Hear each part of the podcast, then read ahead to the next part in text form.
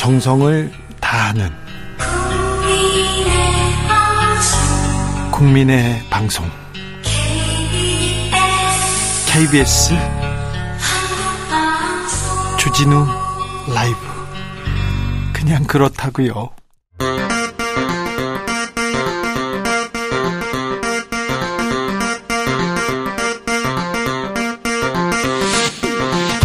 주진우 라이브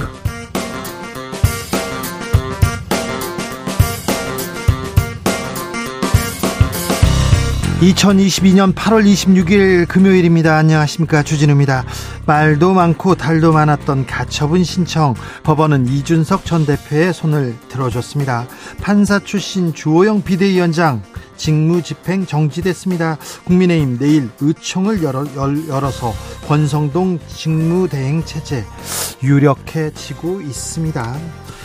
국민의힘에서는 이 신청을 제기했는데요. 앞으로 국민의힘은 어떻게 되는 걸까요? 국민의힘의 운명 정치 맛집에서 분석해 보겠습니다.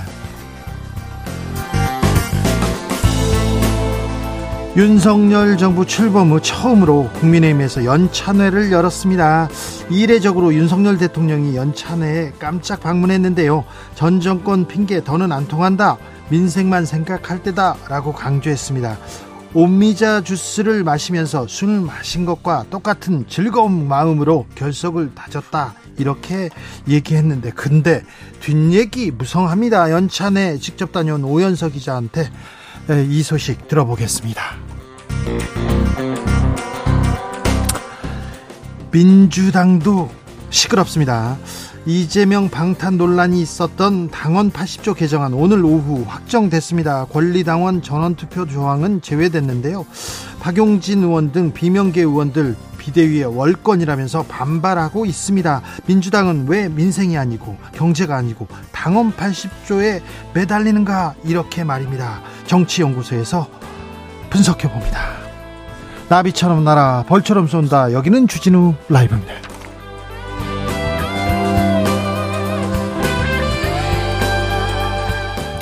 오늘도 자중차에 겸손하고 진정성 있게 여러분과 함께 하겠습니다. 지난주 금요일만 해도 엄청 더웠는데요. 오늘은 8월의 마지막 금요일입니다. 여름 휴가, 아이고, 가을 휴가라고 얘기해야 되나요? 여름 휴가 모두 다녀오셨습니까? 휴가 갈 때 반려동물 이렇게 데려갔다 몰래 버리고 온다. 아니, 버리고 간다. 이런 얘기 많이 들려옵니다. 휴가철에 버림받는 동물 수가 가장 많다고 하는데 심각하고 마음 아픕니다.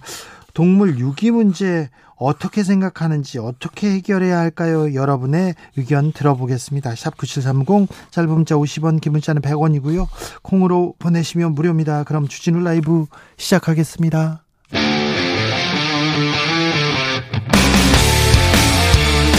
탐사보도 외길 인생 20년 주 기자가 제일 싫어하는 것은?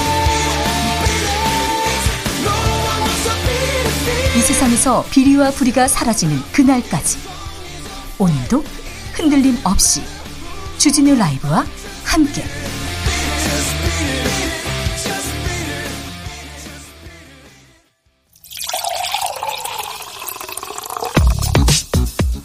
진짜 중요한 뉴스만 쭉 뽑아냈습니다. 주스 정상근 기자 어서 오세요. 네 안녕하십니까. 이준석 대표가 신청한 가처분 신청 사실상 법원이 받아들였습니다. 네, 이 국민의힘 비상대책위원회 전환 효력을 정지해달라며 이준석 대표가 낸 가처분 신청을 법원이 사실상 받아들였습니다. 네. 어, 서울 남부지법은 오늘 주호영 위원장의 직무집행을 본안 판결 확정 때까지 정지해야 한다면서 이준석 대표의 신청을 일부 인용했습니다. 일단 비대위 비대위원장 직무 끝났어요. 네, 재판부는 전국위원회 의결 중 이 비상대책위원장 결의 부분이 무효에 해당한다면서 이 국민의힘 비대위가 전당대회를 개최해 새로운 당대표를 선출할 경우 이준석 전 대표가 손해 회복할 수 없는 손해가 발생할 우려가 있다라고 판단했습니다. 어, 또한 국민의힘이 비대위를 둘 정도의 비상 상황이 발생하지 않았다면서 실체적 하자가 있다라고 판단했습니다. 네, 비상 상황으로 볼 수 없다고 얘기합니다. 이제 진짜 국민의힘은 비상 상황입니다. 국민의힘은 어떻게 되는 겁니까? 네, 국민의힘은 일단 곧바로 가처분 결정에 대한 이의 신청을 냈고요. 이 신문 기일도 다음 달 14일 오전 11시로 잡혔습니다. 아, 또한 내일 국민의힘은 오후 4시에 긴급 의원총회를 소집하기도 했습니다. 아, 박형수 국민의힘 원내대변인은 논평을 통해서 이 서울 남부지법의 가처분 인용 결정은 이 정당 내부의 자율적 의사결정에 대한 과도한 침해라면서 이 당원의 최종 유권 해석을 가진 상임 전국위원회의 결정을 법원이 임의로 뒤집은 것이다라고 말했습니다. 자, 주호영 비대위원장 직무 집행 정지됐어요. 그러면 권성동 원내대표가 그 자리 갑니까? 네, 국민의힘 내부에선 상황에 따라 이 권성동 원내대표의 직무대행 체제로 다시 돌아갈 수밖에 없다라고 보고 있습니다. 이 부분은 잠시 후에 저희가 자세히 분석해 드리겠습니다. 어제 국민의힘 연찬회가 있었습니다. 그런데 이지성 작가 네, 발언 큰 논란이 됐습니다. 네, 어제 국민의힘 연찬회 특강 강사로 나선 이지성 작가는 이 배우자인 차유람 씨의 국민의힘 입당 배경을 묻는 질문에 네. 이 국민의힘이 할아버지 이미지를 벗으려면 젊고 아름다운 여성 이미지가 필요하다라면서 이 배현진 의원과 나경원 전 의원, 이 김건희 여사의 이름을 거론했습니다. 그러면서 부족하다라는 외모 품평을 했는데요. 어, 이에 당사자들이 반발하기도 했습니다. 어, 나경원 전 의원은 그런 언급과 접근이 우리 당의 꼰대 이미지를 강화시킨다라고 했고요. 배현진 의원도 대체 어떤 수준의 인식이면 이런 말씀을 하냐라며 불쾌감을 드러냈습니다. 아, 근데 대체 이런 수준의 인식이냐 이렇게 했는데 왜이 이 작가를 이렇게 불렀는지 참 이해가 안 갑니다. 이지성 작가 처음에 물러서지 않더라고요. 네, 처음에는 할 말 하며 살겠다라고 반박했는데요. 어, 결국 SNS에 논란을 일으킨 점 정중히 사과드린다며 앞으로 발언에 신중을 기하겠다라고 말했습니다. 이 배우자 차유람 씨도 SNS에 어, 본인 역시 전혀 동의할 수 없는 부적절한 내용이라면서 이 당사자분들과 불쾌하셨을 국민 여러분께도 거듭 송구스럽다고 사과글을 올렸습니다. 윤석열 대통령이 음, 연찬에 참석했습니다. 술 대신 오미자 주스로 건배를 했는데요. 어 나중에 권성동 의원 술 마셨습니까? 네, 권성동 국민의힘 원내대표가 술 반입이 일절 금지된 연찬회가 진행된 날 어, 별도의 술자리를 가진 영상이 공개돼서 논란이 일고 있습니다. 을지 훈련 아, 네. 때문에 금주령이고 술 마실 수 없다고 그런 얘기도 했던 것 같은데요. 그렇습니다. 이 영상을 공개한 사람은 김동아 국민의힘 서울시당 부대변인인데요. 아. 어, 이 영상에서 권성동 원내대표는 연찬회 장소 인근의 식당 술자리에서 어, 술병에 숟가락을 꽂고 노래를 부르고 있었습니다. 아, 해당 영상에서 권성동 원내대표는 연찬회 때 입었던 단체 티셔츠를 입고 있었는데요. 어, 김동아 부대변인은 이러니까 지지율이 뚝뚝 떨어진다라고 질타했습니다. 어, 말씀하신 대로 윤석열 대통령은 앞서 연찬회에 참석해 이 술 대신 이 지역 특산물인 오미자 주스로 건배를 한 바 있습니다. 네. 술 마신 것과 같은 술은 못하지만 술 마시는 것과 같은 똑같은 즐거운 마음으로 얘기하는데 술 마, 술을 마셔야 즐거운가요? 저는 술을 안 마시는 사람으로서 좀 이해가 안 된다 이렇게 생각하는데 꼭 이런 자리 술 먹지 말라는데 술 먹는 분들이 있습니다. 윤석열 정부 첫 고위공직자 재산 신고 내역이 공개됐습니다. 네, 윤석열 대통령은 취임 후 첫 재산 등록에서 본인과 부인 김건희 여사 명의로 총 76억 3,999만 9천 원의 재산을 신고했습니다. 어, 지난 2월 중순쯤 국민의힘 대선 후보로 중앙선거관리위원회에 신고한 77억 4천여만 원보다 1억 어, 원 정도 줄었습니다. 어, 재산 대부분은 예금이었는데요. 그 윤석열 대통령 명의로 된 예금은 5억 2천여만 원이었는데 김건희 여사의 명의로 된 예금이 50억여 원에 이르렀습니다. 네. 어, 윤석열 대통령 부부가 현재 거주 중인 자택도 김건희 여사 명의였고요. 어, 18억 원으로 잡혔습니다. 어, 그리고 김건희 여사는 사저 외에도 이 경기도 양평군 양평군의 임야 그리고 창고용 대지 어, 또 도로 등 3억 1천만 원 상당의 토지를 단독 명의로 보유하고 있었습니다. 18억짜리 집이 시가로는 훨씬 더 될 거고 또 대지 도로 창고 네. 상당한 재력가군요. 어, 다른 공직자들도 상, 재산이 좀 상당하더라고요. 네, 윤석열 정부 1기 내각과 대통령실 참모진들은 평균 43억 원의 재산을 보유하고 있었습니다. 어, 새 정부 고위직들의 첫 재산 공개이지만 이 전체 140명으로 또는 장차관급 50명이 넘는 이 비서관급 중 4분의 1 정도만 공개가 됐는데요. 어, 6월 이후 임명된 인사들의 재산은 순차적으로 공개가 됩니다. 어, 이번에 공개된 52명의 평균 재산은 42억 9,700만 원이었습니다. 어, 비서진 중에는 김태효 안보실 1차장이 120억 6천만 원, 안상훈 사회수석이 64억 4천만 원, 김성한 국가안보실장이 51억 7천만 원 순이었습니다. 어, 내각에서는 김소영 금융위 부위원장이 292억 원이었고요. 이종호 과학기술정보통신부 장관이 160억 4천만 원, 이인실 특허청장이 86억 원, 한덕수 총리가 85억 원 등이었습니다. 네. 공시지가를 기준으로 이거 신고를 하니까 실제 재산은 훨씬 더 많습니다. 네. 하, 부자들이 고위공직자 고위공직자들 중에 부자가 많습니다. 네, 그럴 수 있습니다. 근데 그분들이 서민 없는 사람들도 조금 헤아려 주셨으면 합니다. 네. 배득식 전 기무사령관 댓글 공작한 혐의로 아, 법정 구속됐어요. 네, 이명박 정부 시절 국군 기무사령부 대원들에게 댓글 공작을 지시한 혐의로 재판에 넘겨진 배득식 전 기무사령관이 파기환송심에서 징역 3년의 실형을 선고받고 법정 구속이 됐습니다. 네. 어, 서울고법은 피고인이 부임하기 전부터 기무사에서 관련 업무가 일부 있었긴 했지만 취임 후에도 고민 없이 위법하고 부당한 지시를 내린 것을 정당화할 수 없다라고 판단했습니다. 어떤 일을 했습니까? 네, 배득식 전 사령관은 지난 2011년 3월부터 2년간 이 기무사의 공작 조직인 스파르타를 동원해서 이 정치 댓글 2만여 건을 게시하도록 지시하는 등 공작을 벌인 혐의로 재판에 넘겨졌습니다. 아니 군인이 이런 공작, 정치 댓글 달고 그런 거는 진짜 엄격하게 정치 중립을 위반한 엄청난 나쁜 일인데요. 엄청난 범죄인데 왜 무죄를 받았습니까? 그 전에는? 네, 2심에서는 이것을 직권 남용으로 보긴 어렵다며 무죄 판결을 내렸는데요. 네. 대법원에서 유죄 취지로 사건을 돌려보낸 바 있습니다. 아니, 자기 직권 그러니까 군인이 군인한테 정치 관여해라 이거는 자기 직 업무일 수 없지요. 업무일 수 없는데 이 업무를 뛰어넘는 일을 위법한 일을 했으면 더 강하게 더 엄하게 처벌해야 될 거 아닙니까? 그런데 직권 남용으로 보기 어렵다고 일부 무죄를 했는데 이번에 바로 잡혔습니다. 네. 댓글 공작한 배득식 전 기무사령관 법정 구속됐습니다.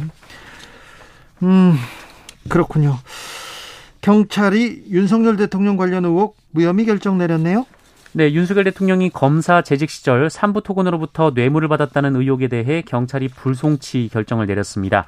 어, 지난해 7월 이 시민단체인 사법정의 바로 세우기 시민행동은 2011년 9월부터 이듬해 7월까지 어, 윤석열 대통령이 대검찰청 중앙수사 1과장으로 근무할 당시 이 삼부토건 관련 사건을 맡았던 서울중앙지검 특수 2부에 부당한 외압을 행사하고 골프 접대에 금품 등을 받았다면서 이 수사기관의 윤석열 대통령을 고발한 사건입니다. 네.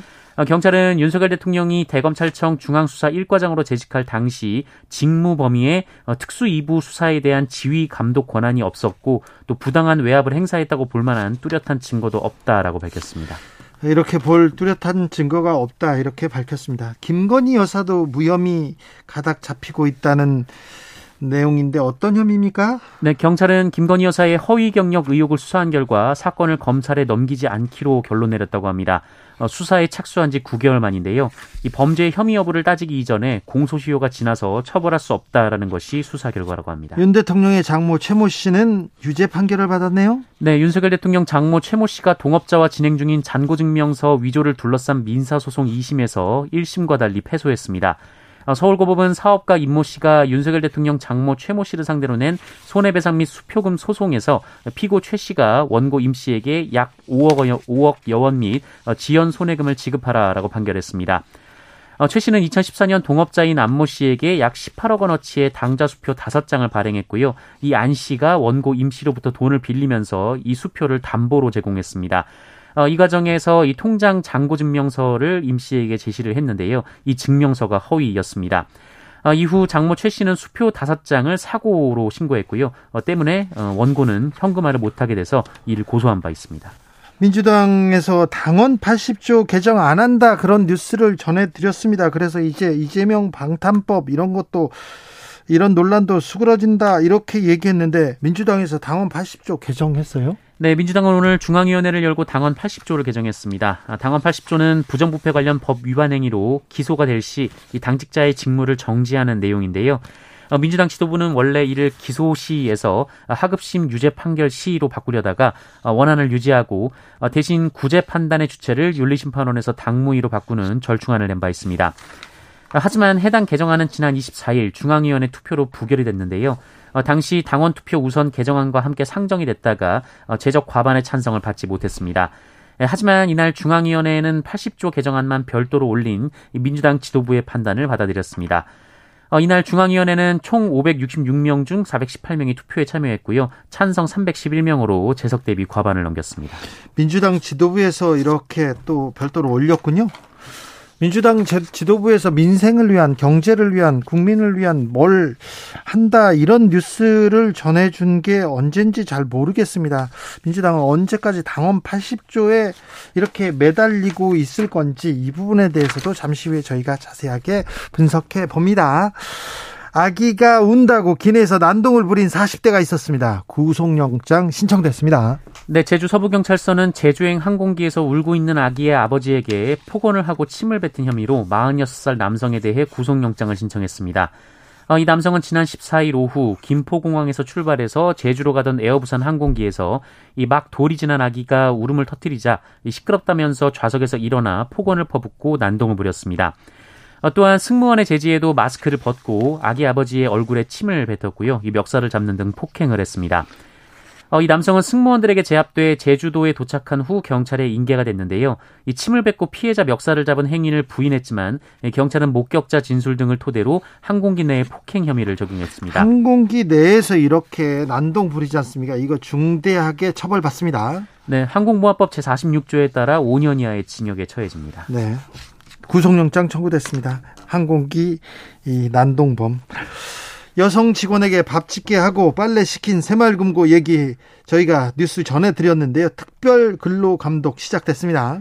네, 어, 최근 여직원들에게만 밥 짓기와 빨래를 시켜서 사회적 논란을 빚은 새마을금고에 대해서 이 노동당국이 특별 근로 감독을 시작했습니다. 이 사건이 불거진 것은 이 새로 채용된 직원의 신고에 의한 것이었는데요. 이 알고 보니 이 지점에서는 여직원들에게 돌아가면서 같은 지시를 내린 것으로 파악됐습니다. 어디에요, 어디? 네, 전북 남원시의 동남원 새마을금고인데요. 아이고, 전북 남원 동남원 새, 새마을금고요? 네, 고용부 전주지청은 오늘부터 근로감독관 8명으로 구성된 특별 근로감독팀을 꾸리고 해당 사업장에 대한 직장 내 괴롭힘, 성차별 조사, 그리고 조직문화 진단을 실시할 예정입니다. 어, 이를 통해 노동관계법 위반 사항이 적발될 경우 사법 처리 등 엄정하게 조치할 방침이고요. 이 조사 결과와 조직문화 진단 결과를 공개하기로 했습니다. 캠핑장에서 마약을 한 남성들이 있습니다. 충격적입니다. 마약을 마약 관련된 뉴스 계속됩니다. 네, 지난 21일 울산의 한 캠핑장에서 마약을 투약하고 난동을 피운 30대 남성들이 체포가 됐습니다. 어, 이들은 환각 상태로 신발도 신지 않고 캠핑장을 돌아다녔고요. 상의를 탈의하고 화단에 들어갔다 나왔다 길바닥에 주저앉기를 반복하더니 땅에 누운 사람도 있었습니다. 어, 그리고 비슷한 시각 300m 정도 떨어진 곳에서는 한 SUV 차량이 뒷문을 연 채 이 캠핑장을 빠져나가다가 도랑에 빠지기도 했는데요. 어, 이를 본 관리소 직원들과 이 시민들은 이 단순한 취객과는 다른 이상한 낌새를 느껴서 경찰에 신고를 했고 이들은 현장에서 체포가 됐습니다. 어, 그리고 이들이 투약한 것은 LSD로 알려진 향정신성 의약품인 것으로 드러났는데요. 환각 효과가 매우 큰 그런 마약입니다. 네, 코카인의 100배, 필로폰의 300배에 달하는 환각 효과가 나타나는 마약류로 알려져 있습니다. 특히 경찰 조사 결과 어, 이들은 인터넷으로 손쉽게 마약을 구매한 것으로 드러나서요. 어, 일상 속 가까이 침투한 마약 범죄에 대한 우려가 커지고 있습니다. 이 사람들 인터넷에서 손쉽게 마약을 구매했다고 합니다. 그런데 경찰은 왜 이걸 손 놓고 있는지 모르겠어요. 인터넷에서 손쉽게 마약을 구하고 있으면 인터넷에서 손쉽게 좀 잡을 수도 있을 것 같은데요. 뭐 하고 있는지 참 경찰들 고생하시지만 이런 부분 지금 마약 사범들 마약 관련된 뉴스가 계속 늘어납니다. 강남 클럽에서 그리고 어디 주점에서 또 어떤 분들은 뭐 SNS에 막 남자친구가 마약한 마약했어요 이런 얘기를 올리고 있는데 왜 경찰은 가만히 있는지 어, 마약이 생활 속에 침투하기 전에 지금 빨리 빨리 수사하고 빨리 박아야죠. 근데 경찰 분들의 좀 아, 분발을 좀 촉구해 봅니다. 코로나 상황은 어떻습니까? 네, 오늘 코로나19 신규 확진자 수는 10만 1,140명이었습니다. 지난주 같은 요일과 비교해서 3만 7천여 명 정도 줄었는데요. 네. 최근 신규 확진자 수는 전주 대비 감소 추세를 보이고 있습니다. 택시 요금이 또 오를 것 같습니다. 네, 서울시가 택시 기본 요금을 800원 이상 올리는 안을 검토 중에 있습니다. 잠시만요. 한 번에 800원이요? 네, 20% 어, 정도 올린다라고 하는데요. 800원이요? 네, 현재 서울시의 택시 기본 요금이 3,800원인데 이 그대로 올리게 되면 기본 요금이 4,400원에서 4,600원 정도 될 것으로 추정이 되고 또 있습니다. 심야 할증 이렇게 대폭 늘린다면서요. 네, 현재 검토 중인 방안 가운데는 밤 12시부터 다음 날 오전 4시까지 심야 할증 시간인데 이것을 밤 10시부터 앞당기는 안이 유력하게 검토가 되고 있습니다.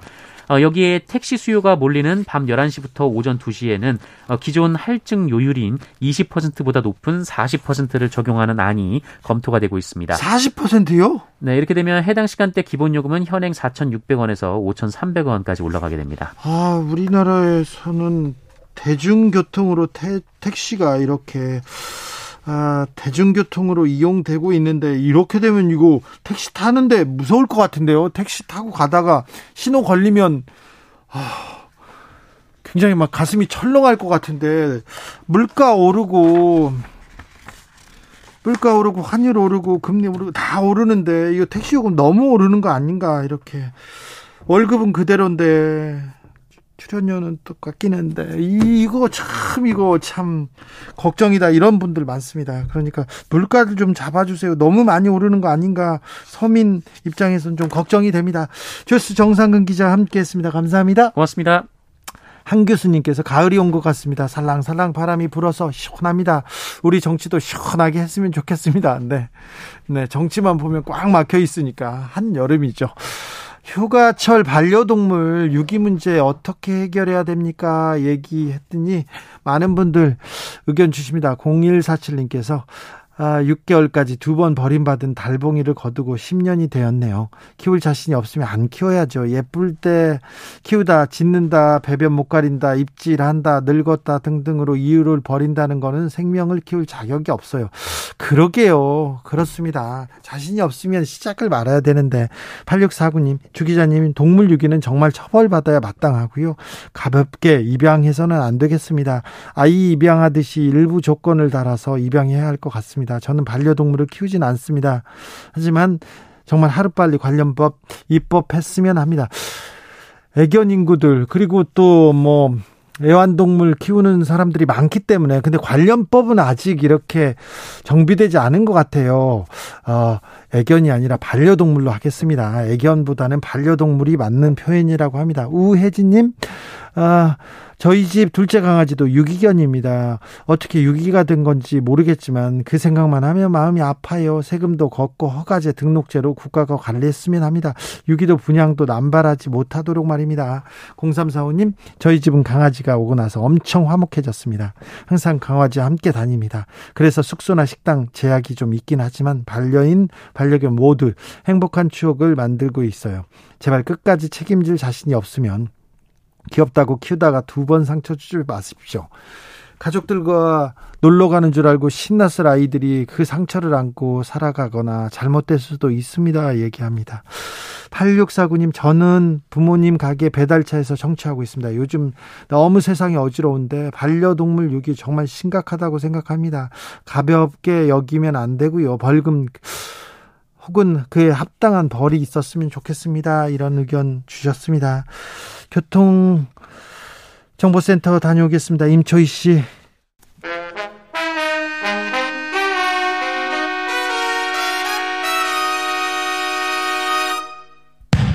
주진우 라이브 돌발 퀴즈. 오늘의 돌발 퀴즈는 객관식으로 준비했습니다. 문제를 잘 듣고 보기와 정답을 정확히 적어 보내주세요. 사우디아라비아의 원유 생산 감축 제한에 대해 주요 산유국 협의체인 이가 플러스에서 공감대가 커지고 있습니다. 앞서 국제 유가가 더 떨어지게 되면 이것이 감산에 나설 수 있다고 사우디 에너지부 장관이 언급한 바 있는데요.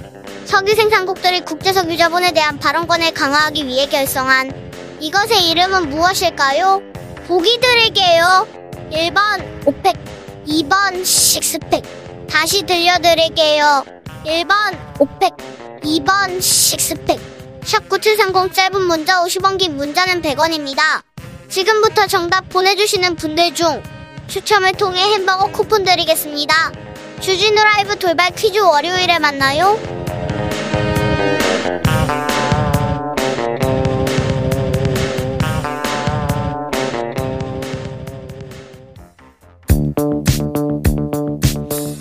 대한민국 정치의 새로운 100년을 준비한다. 21세기형 국회 싱크탱크 정치연구소 영앤영. 정치권에 보내는 고급진 정치 컨설팅입니다. 오늘도 뜨겁게 달려보겠습니다. 영앤영의 첫 번째 영 최영일 평론가 어서 오세요. 안녕하세요. 또 다른 영 엄경영 시대정신연구소장 어서 오세요. 네, 안녕하세요. 네. 식스팩이죠. 네. 뭐예요? 이준, 석전 국민의힘 대표가 낸 가처분 신청 일부 인용됐습니다. 네. 그런데 사실상 이준석 대표의 손을 들어줬습니다. 그래서 주호영 비대위원장 직무 집행 정지됩니다. 비대위 그러면 비대위가 안 되면 이거 어떻게 되는 겁니까? 대혼돈에 빠졌죠. 사실은 12시가 되기 전 속보를 보고 좀 놀란 게 예. 연합뉴스 일보 자, 주호영 비대위원장 직무집행 정지. 예. 어, 그럼 인용됐네? 깜짝 놀랐어요. 근데 바로 이어서 속보가 가처분 신청 각하. 네. 각하라고 하는 거는 법원이 안 다룬다. 돌려보내는 거거든요. 네, 다루지 않는다는 거죠. 이게 두 개가 충돌하잖아요, 속보가. 어떻게 된 거야? 나중에 내용을 보니까 결정문 하고. 각하라는 것은 이 채권자는 이준석 전 대표. 네. 사실 전 대표에서 전이 또 떨어집니다. 네. 직무 정지된 대표가 되는 거죠, 다시. 네. 그리고 채무자는 국민의힘 이렇게 돼 있어요. 네. 근데 국민의힘이 아니고 채무자는 주호영 비대위원장이어야 맞다. 그렇죠. 라는 정도의 절차적인 문제였고 내용은 나머지는. 내용은 이준석 대표의 주장을 거의 다 받아들인 셈입니다. 네. 그래서 사실 내용을 다 파악하고 나니 이준석 완승, 예. 국민의힘 지도부 완패 이 상황이 된 거죠. 네. 네. 이준석 전 대표의 정치적 승리로 귀결이 됐고요. 음. 어, 윤핵관, 이른바 권성동 원내대표, 그리고 장재현 의원, 어, 그 다음에 이철기 의원, 핵심 3인방이죠. 어, 이분들과 윤 대통령의 정치적 패배다. 이렇게 한마디로 정리할 수 있을 것 같고요. 예. 네, 다만 앞으로 그럼 국민의힘이 어떻게 될 거냐? 일단은 어, 권성동 직무대행 체제로 돌아간다. 네. 네, 그렇게 보면 될 것 같은데요. 어, 다만 권성동 원내대표도 책임론이 비등하기 때문에 네. 사퇴가 불가피해 보입니다. 이렇게 되면 새로운 원내대표를 뽑아서 그 원내대표 중심으로 과도기 수습 아, 이걸 이제 맡게 될 것 같고요. 권성동 원내대표가 책임을 지지 않고 비대위에도 참여했지 않습니까? 물러날까요? 음. 뭐 물론 지금까지는 버텼는데 아, 점점 이 책임론에 대한 압박이 강해질 거기 때문에 제가 보기에는 더 이상 버티기 어렵다고 봅니다. 그리, 그렇게 되면은 아, 이게 이제 당청 관계가 지금 음. 당대 관계죠. 과거 당청 관계라고 했는데 아, 당대 관계가 수직적 관계 내지는 원청 하청 관계에서 어, 새롭게 이를테면 이제 평등한 관계라든지 새롭게 관계 정립이 시도될 것 같고요. 그리고 만약에 상황이 더 악화되면 당에서 그러니까 국민의힘과 윤, 윤석열 대통령의 차별화 시도 심하면 탈당 얘기도 나올 수 있다. 벌써요. 네, 그렇게 정리해 볼 수 있는데 결국은 2024년 총선에서 국민의힘이 승리하려면 어떻게 하면 되느냐? 윤석열 대통령 얼굴로 선거를 치르면 승리할 수 있냐? 이게 관건이거든요. 네. 그래서 이거에 대한 회의가 확산하면은 어, 탈당 얘기가 조기에 나올 수도 있다. 그래서 지지율이 중요한 거고요. 네네. 그래서 지금 이 가처분이 중요한 건데 예. 또 국민의힘 또 비대위에 비대위를 또 가야 됩니까? 이거 참 자, 어떻게 이게 해결할까요? 비대위, 비대위. 이게, 이게 되게 아이러니하기도 하고 이게 모순적인 상황이. 예. 자 오늘 핵심 내용은 뭐냐면 그동안 절차적 문제 없다예요. 절차를 다 거쳤거든요. 그 절차적 문제에 만약 뭐 미미한 하자가 있다 하더라도 후속 조치를 그건 바로잡을 수 있으니까 문제 없다고 했는데 저는 이게 면이 구겨졌다. 우리가 이런 표현을 쓰는데 그렇죠. 지금 이 여당 지도부를 보세요. 비대위원장은 판사 출신. 지금 이또 권성동 당연직으로 들어가. 있는 원내대표는 검사 출신. 네. 다이 율사 거기다 법조인 출신인데 이준석 전 대표는 뭐 법과는 관계없는 비법조인이에요. 네. 그런데 빵 이건 아니다. 근데 그냥 나가 떨어졌어요. 근데 오늘 잘 보시면 결정문에 중요한 대목이 있습니다. 그동안은 절차적 하자를 주장한 거예요. ARS 방식도 문제다 등등. 그러니까 이런 건 문제 아니다. 절차적인 것보다 실체적 하자가 있다. 음. 근데 이게 나중에 지금 이 신청을 해도 어떤 논쟁이 붙냐면 아니 정당 내부에 왜 사법부가 개입해서 감나라 배나라 하시오. 이거 판사 성향이 문제 아닙니까? 예. 오늘 그런 얘기가 나왔는데 과도한 침해라고 반발했죠. 국민의힘에서는. 엄중한 얘기가 있어요. 예. 뭐냐면 헌법에 예. 정당의 설립은 자유예요. 예. 당원 당규, 정강 정책 다 적어도 자유민주주의 체제 내에서 주장할 수 있는 모든 걸 정치로 담을 수 있는데 정당의 운영과 절차는 민주적이어야 한다. 네. 그럼 여기서 문제가 이거죠. 자, 지금 이준석을 몰아내고 비대위 체제로 지도부를 바꾼 것은 민주적 절차였느냐 하는 건데 이게 위헌 소지가 있는 거예요. 뭐라고 얘기를 하냐면 수십만 당원과 국민 여론까지 참여해서 국민까지 참여한 거죠. 선출한 당 대표를 비상 상황 아닌데 네.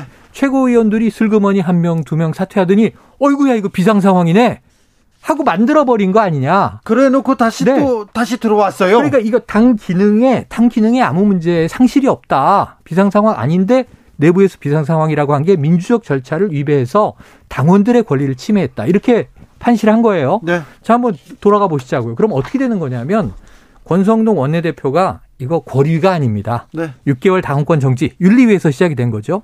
6개월 이 대표 직무만 정지되는 거니까 직무 대행으로 6개월 갑니다.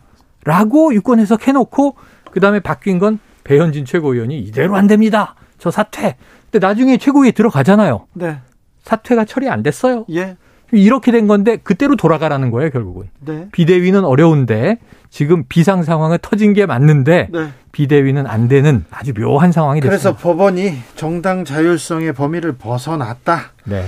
아, 지금 정당의 민주적 내부 질서에 반한다 이렇게 결론을 냈습니다. 네. 이희랑님께서 비상 상황이 아닌 게 비상 비상 상황이 됐네요. 됐- 지금 비상 상황. 맞죠? 그래 됐어요. 네, 그렇습니다. 그렇게 맞는데 어, 앞으로 예상되는 시나리오는 대략 한세 가지 정도 될것 아, 같습니다. 중요하죠. 네, 일단은 새로운 원내대표를 선출해서 음. 그 원내대표 중심으로 직무대행 체제. 음. 그러니까 아, 방금 최평론가 말씀하신 대로 권성동 원내대행의 당대표 직무대행 네. 음. 이렇게 돌아가는 거죠. 네. 이렇게 이제 돌아갈 가능성이 첫 번째 시나리오가 있고요. 네. 이렇게 되면 어, 작년 전당대회가 6월 11일 실시됐어요. 그렇죠. 그러면 대략 한 달 전쯤에 다시 실시하면 되겠죠. 음. 5월 달에 예정대로 실시될 가능성. 이게 첫 번째 시나리오고 두 번째 시나리오는 어, 이 윤석열 대통령하고 이준석 대표가 만나서 전격적으로 음. 어, 이 상황을 봉합하고 화합하는 거죠. 그러면서 이준석 대표가 지금 당장 복귀한다고요? 네, 당장 당 대표 복귀가 안 되니까 네. 사퇴를 하고 조기 전당대회를 실시한다.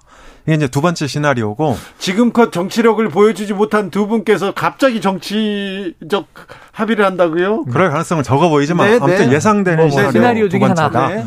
그리고 마지막 세 번째 시나리오는 지금 얘기가 벌써 되고 있죠. 윤석열 대통령이 신당 창당을 주도한다. 음. 그러니까 신당 창당 내지는 분당론이 얘기가 되고 있는데 문제는 이제 걸림돌이 있어요. 윤석열 대통령 지지율이 한 50%쯤 되면 성공 음. 가능성이 있거든요. 네네. 그러니까 일례로 노무현 대통령 때 2003년 11월 달에 열린우리당. 열린우리당을 창당해서 그 이듬해 152석 과반을 확보했죠. 근데 이때는 그러니까 탄핵이 기각되면서 그렇죠. 그 에너지를 그 노무현 있었죠. 대통령이 받아서 된 건데 이번에는 이제 명분도 약하고 지지율이 너무 떨어진다. 음. 그래서 이 세 번째 시나리오는 아, 이 실현되기가 음. 쉽지 않을 것 같다. 이렇게 보여집니다. 사실 어제 국민의힘 의원들 그리고 장관들 대통령까지 모여서 연찬회를 열었어요. 네. 앞으로 국민의힘을 어디로 끌고 갈 것인지 그런 얘기 그런 고민 많았을 거예요. 네네. 그러니까 지금 그게 이 이례적으로 이 취임 초기에 대통령이 당 연찬회에 참석을 했어요. 네. 사실은 늘 당내와는 거리를 두고 난 당무와는 관계없다. 그렇죠. 그냥 한 명의 당원일 뿐이다. 이게 네. 대통령의 얘기고 대통령의 업무는 따로 있는데 가서 저는 어제 메시지는 참 좋았어요. 이 분위기로 갔다면 오늘 조간에 대서 특필된 게 자 국제 정세 핑계 대지 마라. 네. 전 정권 정권. 핑계 대지 마라. 그리고 이제 우리가 100일 지났으니까 오롯이 다 끌어안고 네. 국민과 민생만 생각하면 문제가 해결될 것이다. 오미자로 건배까지 거기까지 네네. 좋았어요. 을지 훈련이니까 술 안 됩니다. 네. 술 마신 것 같이 즐거운 기분으로 함께하고 아 나 집에 가기 싫어요 이런 얘기가 나오면서 국무위원들이 네. 근데 제가 좀 아이러니했던 건 뭐냐면 한동훈 장관이 제일 스타였어요 당내에서 많은 의원들이 같이 사진 찍으려고 하고 그게 확인이 됐는데 사실 한동훈 장관이 가장 전 정권 탓 많이 하는 분이거든요. 네. 국회 출석하면 이저 문재인 정부 때 한 거 아닙니까? 네. 아니 박범계 의원 장관 시절에 왜 안 하셨습니까? 그래서 이런 공방을 벌이는 주자인데 제가 궁금했던 것은 야 대통령이 이제 전 정권 탓 그만 이제 우리가 끌어안고 가자. 그랬으니까 이제 그런 공방이 좀 없어지려나 이런 기대감이 있었는데 오늘 가처분 이 판단으로 연찬회의 그 좋은 분위기는 무력화됐습니다. 왜냐하면 사실 대통령이 당 지도부 비대위죠. 비대위의 힘을 빡 실어준 게 어제 연찬회의 의미였는데 오늘 1박 2일 끝내고 결의문까지 냈어요. 멋있게. 근데 그게 불과 한 1시간여 만에 이게 나라가 가처분 전에 그 이 작가라는 분 차유람 아, 씨 남편분의 발언 작가. 때문에 네네, 네, 한번 무리가 뭐 있었죠. 연찬에는 거의 뭐 연찬에 두 개 무리가 있었는데. 하나는 권성동 원내대표가 연찬회 끝나고 기자들과의 자리에 합석해서 음주했느냐 안 했느냐 적어도 뭐 영상으로는 이 저 술병에 수저 꽂고 노래는 부른 것 같은데 기자들 대응하는 건 할 수 없다고 봅니다. 근데 술을 거기서 마셨다면 그건 좀 무리가 있는 거고요. 아니 술 먹으면 꼭 하나는- 노래 불러야 됩니까? 꼭 술 먹고 노래 부르려는 술집에서 막 노래 부르는 아, 우리 주 기자님 있어요. 기자시니까 이게 네. 여권 내부에서는 이 기자들의 함정이다. 함정이 오라고 오라고 오라고 불러서 원내대표가 기자들 그냥 이렇게 예? 저- 대접해 드리느라고 갔는데 노래 시키고 막 술권하고 그런 거 아니냐? 왜 수저를 거기다 꽂고 그걸 마이크를 왜 그걸. 영상으로 찍어가지고 공개까지 했느냐? 아니 그 그거는 네. 국민의힘 서울시당 부대변인께서 이렇게 공개한 맞아요. 거예요. 네. 그런데 어제 연찬의 윤 대통령 참석은 일단 어, 정치적 의미로 보면 음. 뭐 그러니까 당무에 관여 안안 하겠다고 여러 차례 말을 했는데 뭐 참석했다 이런 이제 논란도 있긴 한데요. 제가 보기에는 그거보다는 네. 당장 정기국회 정기국회가 코앞에 다가와 그렇죠, 있잖아요. 그렇죠. 그리고 예산 법안 뭐 이 그러니까 국정 게 현안도. 수두룩하고 그래서 음. 이런 것들을 처리하기 위해서 어, 이 당정대 원팀을 강조하고 또 민생에 올인하겠다 뭐 그런 의지를 음. 저는 밝힌 거로 봅니다. 네. 예, 그리고 최근의 행보가 어, 지지율이 지금 30% 전후에서 그러니까 이 횡보하고 있는데요. 음. 일단 지지층 결집을 해서 국정 동력의 에, 동인으로 삼겠다. 그러니까 이런 의도를 명백히 드러난 건데 뭐 네. 그것도 괜찮다고 봅니다. 네, 네. 그리고 이제 오늘 그 대구 서문시장 방문했죠. 그러니까 대구 서문시장 하면 이 보수의 심장이지 그렇죠. 않습니까? 우리 경제의 어떤 태동 그 진원지이기도 하고 그래서 아, 그런 행보를 하고 있는데요. 어, 이지성 작가죠. 차유람 네네네. 당구 선수 음. 남편이죠. 예, 이 뭐 배현진, 나경원, 김건희로는 부족하니까 네. 차유람까지 필요하다. 포함해야 된다.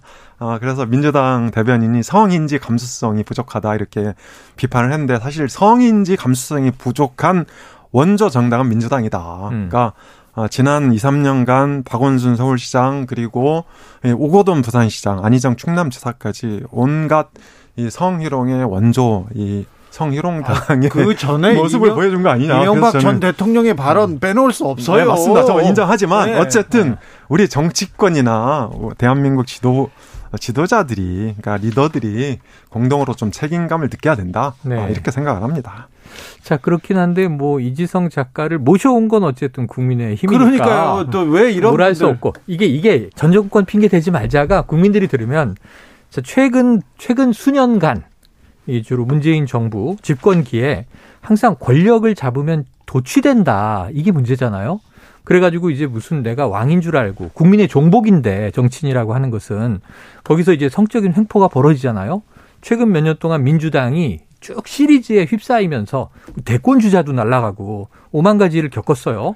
또 현직 이제 서울 부산 시장이 또 막 사라지고 공석이 되고 보궐선거하고 민주당 책임이 최근에 큰데 아까 말씀하신 원조 원조를 쭉 따라가 보면 보수 정당이 과거엔 더 심했는데 희한하게 이게 권력이 오가면서 또 민주당이 한때 휩싸였죠 파문에 네. 그런데 지금 그렇다면은 서로 달라지고 나아져야 되잖아요. 반면교사에서 상대를 보면 타산지석으로 삼아서. 그 이건 뭐 점점 서로 못하기 게임을 하는 것처럼 왜 이렇게 못난 얘기들을 하고 못난 일들을 벌이나. 그래서 지금 이 이지성 작가의 그 발언에 대해서 그런 연사를 또 모셔서 그런 얘기를 듣고 해당 이제 거론이 된 이 여성 네. 이 의원들은 다 불쾌해합니다. 당연히. 네, 네. 부인이 대리 사과를 하는 또 이상한 일이 벌어지고 그래서 이런 것은 이건 국민의힘의 잘못이지 원조가 어디냐를 거슬러 갈 필요가 없는 거고 건건이 이거는 해소해야 되는 것이죠. 아, 저도 100% 인정합니다. 네. 인정하는데 다만 너무 이거를 침도 붕- 붕대하지 말자. 네. 침도 붕대하지 말자 이런 의견인 거죠. 네. 문 의원님께서 수저 아니고 숟가락입니다. 수저는 숟가락과 젓가락을 합친 단어입니다. 아 죄- 그러네요. 죄송합니다. 아이고 이런 죄송합니다. 방송인으로서 사과드리겠습니다. 제가 사과드립니다. 대리 사과하지 마세요. 네. 제가 제- 사과드립니다. 아유, 제가 제 저도 저. 자, 그런데요. 국민의힘도 국민의힘 언제까지 민생을 이렇게 음, 방치하고 방치하고 그 다음에 국민을 뒤로 두고 언제까지 이렇게 그 뭐라고 해 헤게모니 다- 권력 당권 투쟁이죠, 권력 권력 투쟁. 투쟁 이라고 볼 수밖에 없지 않습니까? 권력 투쟁에 빠져 있습니까? 그런데 민주당은 왜 민생 안 챙기고 왜 경제 안 챙기고 국민 안 챙기고 이때 뭐 안 내놓습니까? 민주당은 뭐 하고 있습니까? 그래서 그래서 아까 말씀드린 걸 뭐 좀 확대하면 여야 그것도 이제 다수당 둘 이 뭐 더 다수당은 이 원내 일정당은 이제 민주당입니다만 역시 백석이 넘는 국민의힘 집권 여당이니까 포함해서 참 못하기 게임 하는 것 같다. 네. 국민들은 두 당 여야 이렇게 번갈아 보면서 답답하고 한심하다. 자, 그런데 이제 민주당은 어쨌든 내일 모레 이 진화단 싸움은 끝나요. 지금 확대명 분위기로 가서 이제 이재명 당대표가 등극을 하게 되면 당장 월요일부터 어떻게 할 것인가. 그동안 이제 무수한 이제 추측과 관망들이 있었는데 저는 좀 다르게 가야 한다. 또 다르게 가지 않을까. 근데 이제 오늘까지는 프레임이다, 프레임이다, 뭐, 이, 저 상대당을 욕해봐야 상대당도 지금 지도부가 괴멸될 상황, 상황이고, 지금 민주당은 이게 당원 80조가 오늘 가결됐잖아요? 겨우겨우. 그 쪼개가지고. 그랬는데 이게 국민들이 보기에는 사실은 그 내부에서 전 절충한 쪽이에요. 필요할 수 있다. 이런 게. 정치 탄압에 대한 대비도 필요하다. 그런데 타이밍이 문제다. 강훈식 후보가 사퇴하기 전에 그런 얘기를 했죠. 이 박용진 후보는 이거 사당화다 이렇게 강하게 주장을 했고 이재명 후보는 나와 관계없는 얘기다라고 얘기를 했고 그런데 그 중간에서 이런 조치도 필요할 수는 있는데 검토하는데 왜 타이밍이 하필 지금이냐. 그러니까 자꾸 사당화 프레임에 걸리지 않느냐. 근데 이걸 좀 한 번 끝냈으면 처리돼서 끝내든가 부결돼서 끝내든가 부결된 걸 또 뜯어서 또 올리고 그렇죠. 이게 전준위에선 이렇게 합시다. 비대위에선 저렇게 합시다. 당후위에선 이렇게 합시다. 아니 국민, 중앙위에선 안 됩니다. 국민들은 네. 아니 당원을 바꾸고 뭘 하는지 잘 몰라요. 아니, 그러니까 그런데 당원이 아닌 국민들이 당원 당규를 왜 알아야 되냐고요. 그러니까요. 그런데 이 국민들은 아니 민생을 위해서 경제를 위해서 이렇게 무슨 음.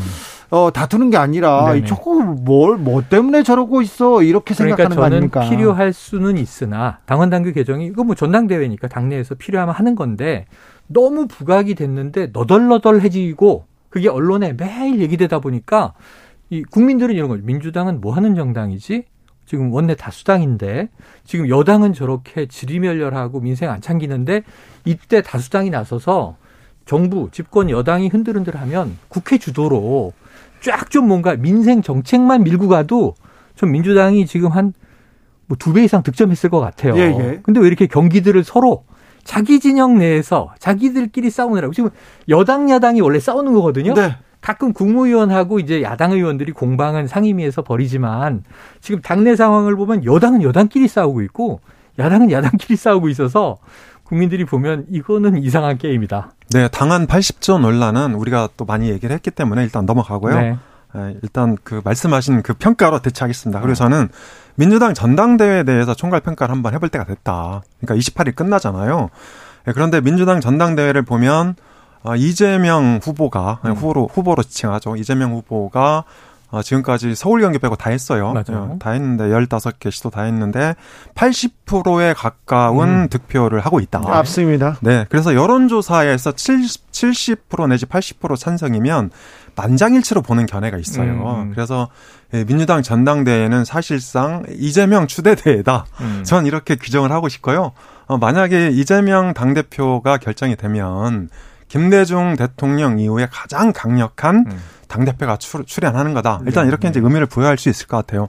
그런데 다만 여기서 우리가 한번 짚어봐야 될 대목이 있는데, 어, 지금까지 당원, 그러니까 민주당 권리당원이 117만 명입니다. 음. 그러니까 한 80만 명 되다가 대선 이후에 많이 늘었어요. 늘었죠. 예, 개딸의 영향으로 이제 풀이할 수 있는데 어쨌든 투표율이 30%대 중반에 머물렀다. 아, 그런데 이 우리나라 이, 이 보, 그러니까 진보 성향 유권자들은 진보 정당이나 진보 정당 후보를 심판할 때 투표를 안 하는 경향이 있습니다.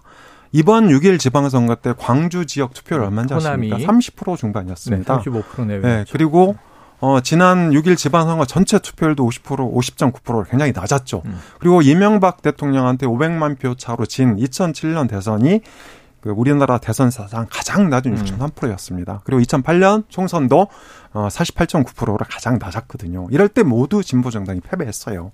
그래서 이번 민주당 전당대회는 이재명 추대대회로 진행이 되고 있지만 이재명 후보와 민주당한테 엄중한 경계를 경고를 보내고 있는 거다. 이게 바로 권리당원의 낮은 투표율로 대변된다. 전 이렇게 일단 평가를 하고 싶고요. 그리고 어 지금 이제 관전 포인트가 하나 있는데 음, 최고위원 다섯 명 음. 중에 5위를 누가 할 거냐. 음, 그렇죠. 그래서 광주까지 보면 이제 박찬대 후보가 5위예요. 네. 네, 그리고 이제 간발의 차로 송갑석 후보가 6위로 이제 달리고 있는데 어, 중간에 윤영찬 후보가 지지 선언을 했죠.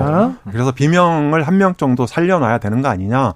아, 저는 이제 이런 여론이 마지막 날 16,000명 정도 되는 음. 어, 대의원 투표에서 결론이 날 것 같아요. 네. 그래서 우리가 이런 거에 대해서 예측하는 게 참 허망하기도 하지만 네. 저는 민주당도 오늘 중앙위에서 80조 당원 개정하는데 이 가까스로 한 거잖아요. 음, 54%인가? 맞습니다. 네네. 그래서 저는 어 5위 정도는 이제 비명 후보, 그러니까 흔히 얘기하는 이낙연계로 어, 분류되는 송갑석 후보가 진입하지 않을까 그렇게 음. 기대를 해봅니다.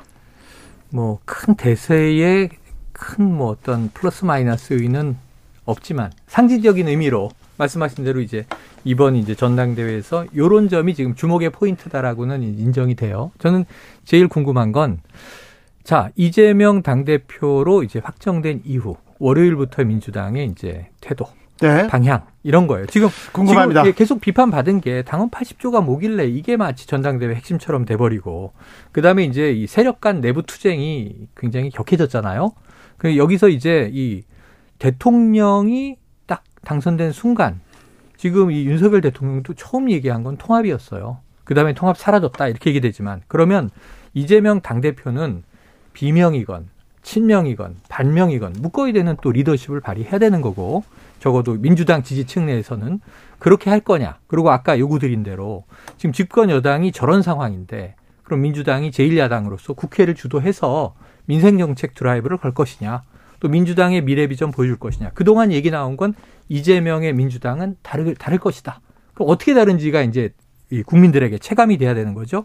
그럼 월요일에 시작이 된다. 그래서 일요일 날 우리가 흔히 모든 뭐 정당들이 용광로 전대 이런 얘기 하는데 네. 그런 거 본 적 별로 없잖아요. 용광로 아니에요. 아, 용광로 이게 통합 얘기한 윤석열 대통령도 지금 이 내부 총질하는 당 대표하고 지금 저 상황 돼 있는 거 네. 아닙니까? 당내에서도 용광로 예, 안 됩니다. 그래서 이재명의 리더십이 이제 본격적인 시험대에 오르는 것이다. 네. 그동안은 권력을 잡기 위한 과정이었고 당권을 잡으면 이 당권이 끝이라는 건 아니라는 건 우리가 알고 있잖아요. 차기 대권에 재수할 거잖아요. 그렇죠. 그러기 위한 중간 수순인데 그럼 이제 이재명은 정말 자신의 진면모를 보여줘야 하는 발가벗고 이제 무대 위에 오르는 상황이 된 것이다. 요거 이재명은 주목이 됩니다. 어떤 능력을 보여줄까요? 국민의힘은 어떻게 됩니까 다음 주에? 자, 다음 주가 이제 9월이잖아요. 정기국회도 넘어가죠. 정기국회가 네. 출범하는 짜자잔. 그런, 그런 주인데요. 당장 다음 주 이재명 후보가 일요일 날 이제 당대표가 결정이 될 텐데 음. 네, 저는 출발이 다소 우울하다 그렇게 생각을 음. 합니다. 왜냐하면 다음 주 전국은 1강 2중 구도다. 음. 1강은 이준석 전 대표, 네. 그다음에 2중은 윤석열 대통령과 이재명 당대표. 아하. 이렇게 이제 그 관계가 설정이 돼서 진행이 될 것 같아요. 그래서 다소 스포트라이트를 받지 못하는 아. 당대표의 출발이다. 이렇게 이제 볼 수 있을 것 같은데, 당장 다음 주에 정기 국회가 개회되는데, 되게 현안이 한 큰 현안이 세 개 정도 있는 것 같아요. 첫 네. 번째는 김건희 여사와 관련된 뭐 그 국정조사, 아, 그리고 이제 김건희 특별법도 민주당에서 지금 발의를 했죠. 예. 음. 네, 그게 있고 한동훈 탄핵론 어떻게 할 거냐. 네. 이재명 대표가 한동훈 탄핵론 얘기한 적이 있어요. 그다음에 하나 더 있죠. 이상민 행안부 장관 탄핵론. 음. 그래서 이것도 어, 민주당에서 계속 주장을 하고 있는데 이 세 가지가 음. 핵심 쟁점이 될 건데 여기서 이재명 당 대표가 어떤 리더십을 발휘할 네. 거냐. 그게 관건이라고 봅니다. 저 그거 핵심 쟁점 안 될 것 같아요. 그러면요? 짚으신 것들은 다 일단은 네. 대여 투쟁 입장에서 뭐이 의원 그룹들에서 특히 이제 이제 강경파라고 이제 언론들이 부르는 쪽에서 제기가 됐는데 우상호 비대위원장도 특검법 영부인 특검법 아예 그건 아니다 뭐 이런 얘기도 나왔고 이재명 당 대표가 등극하면 전 민생 중심으로 찌르고 간다. 네. 근데 거기서 이제 반격은 뭐냐면 사법 리스크죠. 네. 드디어 지금 사실은 대리전 양상으로 이 김건희 여사 대 김혜경 씨 논란이 있는 거잖아요. 네. 근데 그거는 좀 완급 조절할 거고 아까 말씀하신 대로 이준석, 윤석열 대통령이 스포트라이트를 받는데 네. 이재명 대표는 내부 수습하면서 내부 통합하면서 천천히 가도 되겠습니다. 윤석열 대통령 지지율 30% 전후라고 소장님께서 말씀하셨는데 개요 말해야 됩니다. 네. 저희 네 한국갤럽이 지난 23일부터 55일까지 조, 25일까지 조사했습니다. 국정 수행 잘하고 있다. 대통령 잘하고 있다. 응답은 27%니까 30% 전후 네, 네. 다 되고 아래. 있으니 에, 이 정도 내용입니다. 자세한 내용은 중앙선거 여론조사 심의위원회 홈페이지 참조하시면 됩니다. 음. 1578님 택시 기사도 힘듭니다. 택시 요금 인상 부정적으로 표현하는 거 음. 한번 생각해 주세요. 저는요 택시 요금이 인상돼서 택시 기사님들한테 이게 가야 되는데 음. 산악금만 오르고 사장님한테만 가는 거 그거에 대해서 굉장히 우려하는 사람입니다. 그동안 그래 왔죠. 네, 택시비가 만약에 오른다면 택시 기사님들도 고생한 만큼 좀좀 네. 보다 받게 좀 만들어 주십시오. 두 분 감사합니다. 고맙습니다. 감사합니다.